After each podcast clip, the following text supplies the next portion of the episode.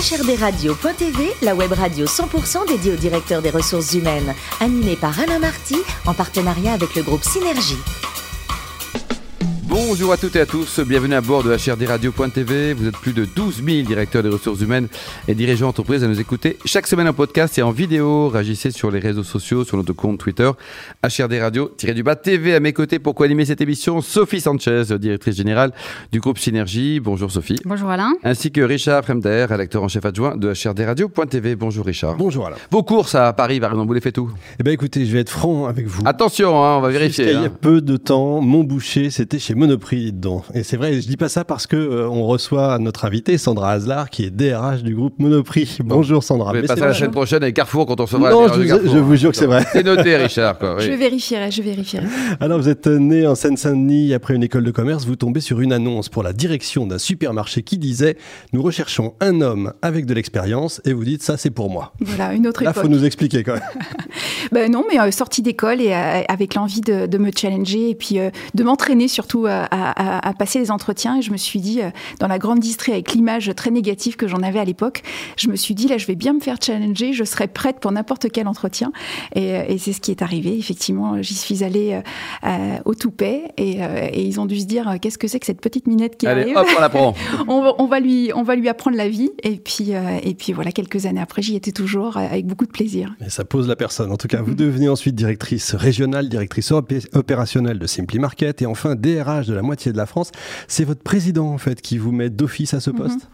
Euh, oui, chez Auchan, un des principes, des grands principes, c'est d'avoir une vision euh, globale euh, du métier. Et quand on a euh, un parcours plus opérationnel, on bascule sur le fonctionnel. Et j'avais une certaine appétence pour, euh, pour les équipes, pour le management. Et, euh, et tout naturellement, on m'a proposé le, le poste de, de DRH. Alors, je dois bien avouer que quand on me l'a proposé, je suis un peu tombée de ma chaise. ouais. On me dit, mais qu'est-ce qui vous arrive?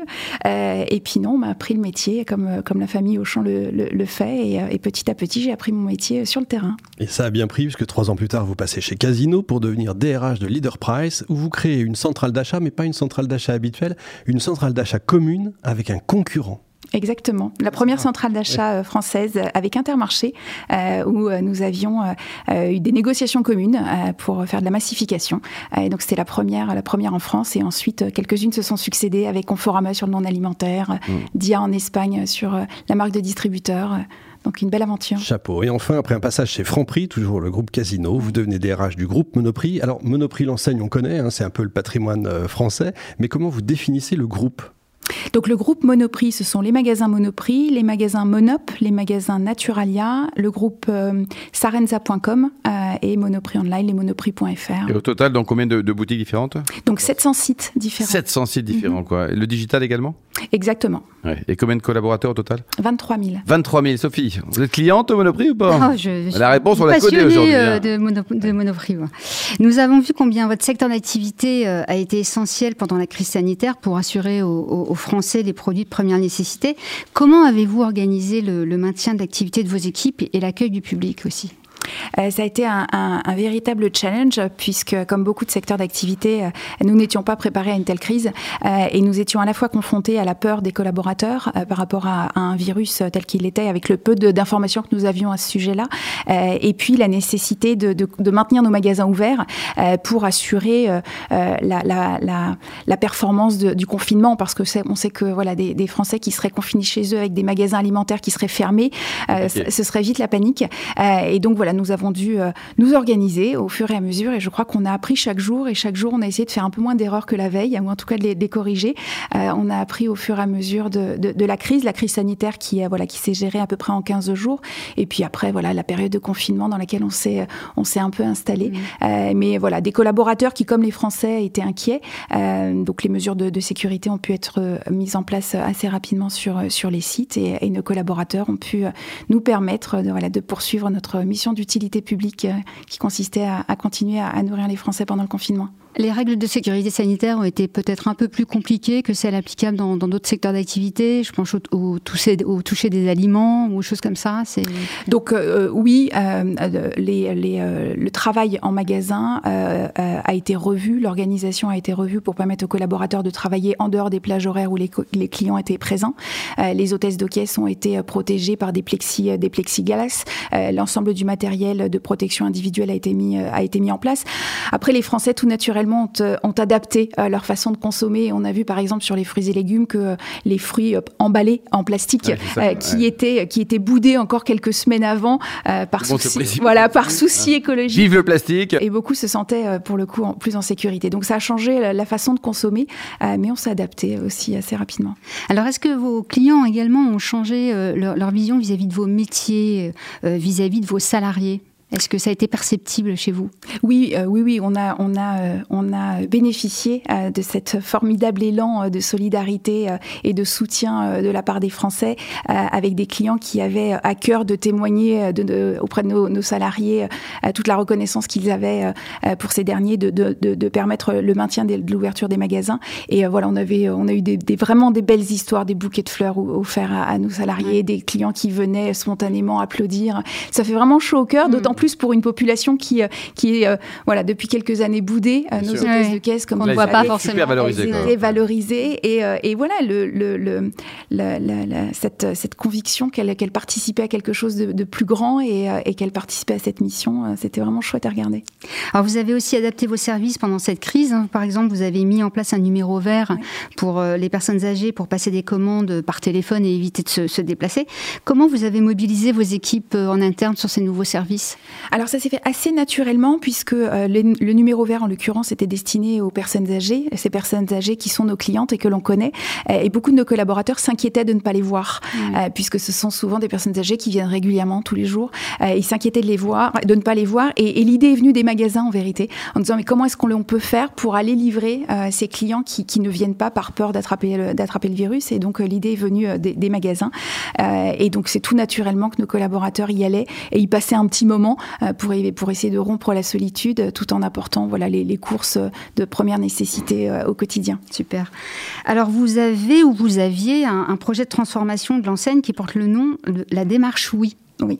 Alors c'est toujours d'actualité? Oui, oui, oui. c'est quoi son objectif? Euh, euh, Monoprix, c'est une. Vous le disiez tout à l'heure, ça fait un peu partie. Euh, c'est une enseigne qui fait un peu partie du patrimoine français, qui a une qui a une, une place un peu particulière dans le cœur des Français. On dit souvent que que, que Monoprix n'est pas une, une, enseigne, mais une marque qui fait partie du, du, du patrimoine français. Euh, et euh, nous avions à cœur de d'aller bien plus loin dans la relation interpersonnelle que l'on peut avoir avec les clients, parce qu'on est une marque qui est plutôt identifiée comme premium euh, et qui, euh, qui doit avoir aussi euh, une qualité de service qui est bien différente, qui est aussi premium, la relation interpersonnelle avec les clients, ce, que, ce côté waouh qui, quand on passe voilà, dans un de nos magasins, bah, on se dit en sortant, bon, bah, je sais pourquoi je viens chez Monoprix, j'ai ce petit truc en plus, je sais pas forcément le définir, mais j'ai ce petit truc en plus qui fait que bah, c'est Monoprix et c'est rien d'autre. Alors ça a un impact certain sur vos métiers parce que vous avez aussi une, ancienneté assez importante sur, sur certains métiers. Comment vous allez gérer et changer euh, ce, bah, les métiers en fait. Oui, on a, on a la chance d'avoir des collaborateurs qui sont là depuis très longtemps. Mmh. Euh, l'ancienneté moyenne est aux alentours de 13 ans. 13 ah, ans, 13 euh, ans d'ancienneté moyenne, ce qui dans notre secteur est, est relativement élevé puisqu'on est sur, euh, principalement sur des grandes villes, donc là où généralement le turnover est plus important. donc on a beaucoup de collaborateurs qui sont là depuis très longtemps, très attachés à l'entreprise, mais qui, voilà, qui ont un peu du mal à, à changer leurs habitudes, qui ont peur de, de, faire des, des, choses différemment.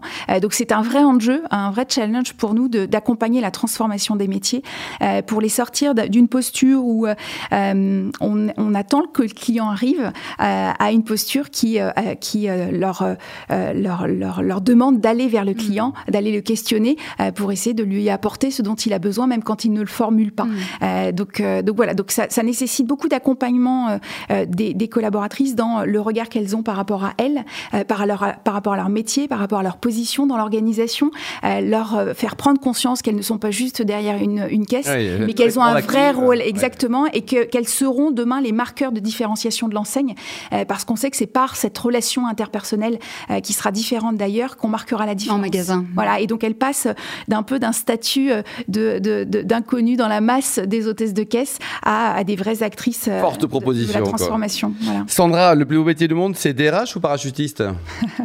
Je me pose encore la question. Mais je crois que quand on est DRH, on est un peu parachutiste en vérité.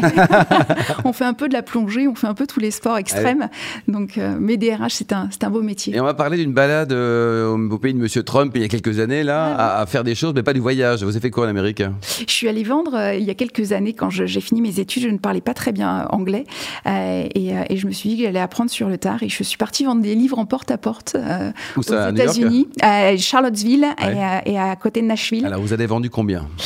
J'en ai vendu plus d'un millier. Ah bah c'est pas mal, sans parler anglais. Plus d'un plus d'un millier. Alors, j'avais la chance d'être dans une entreprise voilà qui, qui était très processée, donc qui nous apprenait bien tout, tout ce qu'on doit tout ce qu'on devait apprendre. Et j'ai fait de formidables rencontres. Et, et c'est vrai que de taper à la porte de, déjà en français c'est pas facile, mais alors. Euh, ouais, mais euh, c'est voilà une excitation de taper à la porte et de ne pas savoir ce qu'on va trouver derrière, et puis d'essayer de leur vendre un bouquin qu'ils n'ont dont ils n'ont forcément pas besoin. Avec toutes ces commissions, vous êtes devenu champion du monde des lasagnes, on m'a dit, de la préparation de lasagnes. Vous les faites comment vos lasagnes? Il y a de la viande, il n'y a pas de viande, elles sont végétariennes, elles sont comment? Ah, il y a de la viande, il y a du veau, il y a du bœuf, euh, des tomates fraîches, euh, des pâtes fraîches. Euh, Sandra, dernier livre lu, pas de cuisine, hein, un vrai livre. Claire Norton, malgré nous. D'accord. Et pour terminer, vous avez une passion avouable, on va dire, c'est la photo. Quel type de photo? Il y a plein de photos là. Oh, j'aime bien les photos de paysages, j'aime bien les photos de, les photos de vie, de, des gens dans la rue, voilà. Tout ce, qui, tout ce qui me tape à l'œil. Merci Sandra, merci, également à vous. Sophie Richard. Fin de ce numéro de HRDRadio.tv. Retrouvez toute notre actualité sur nos comptes Twitter, LinkedIn et Facebook. On se donne rendez-vous jeudi prochain à 14h précise pour une nouvelle édition. L'invité de la semaine de HRDRadio.tv, une production B2B Radio en partenariat avec le groupe Synergie.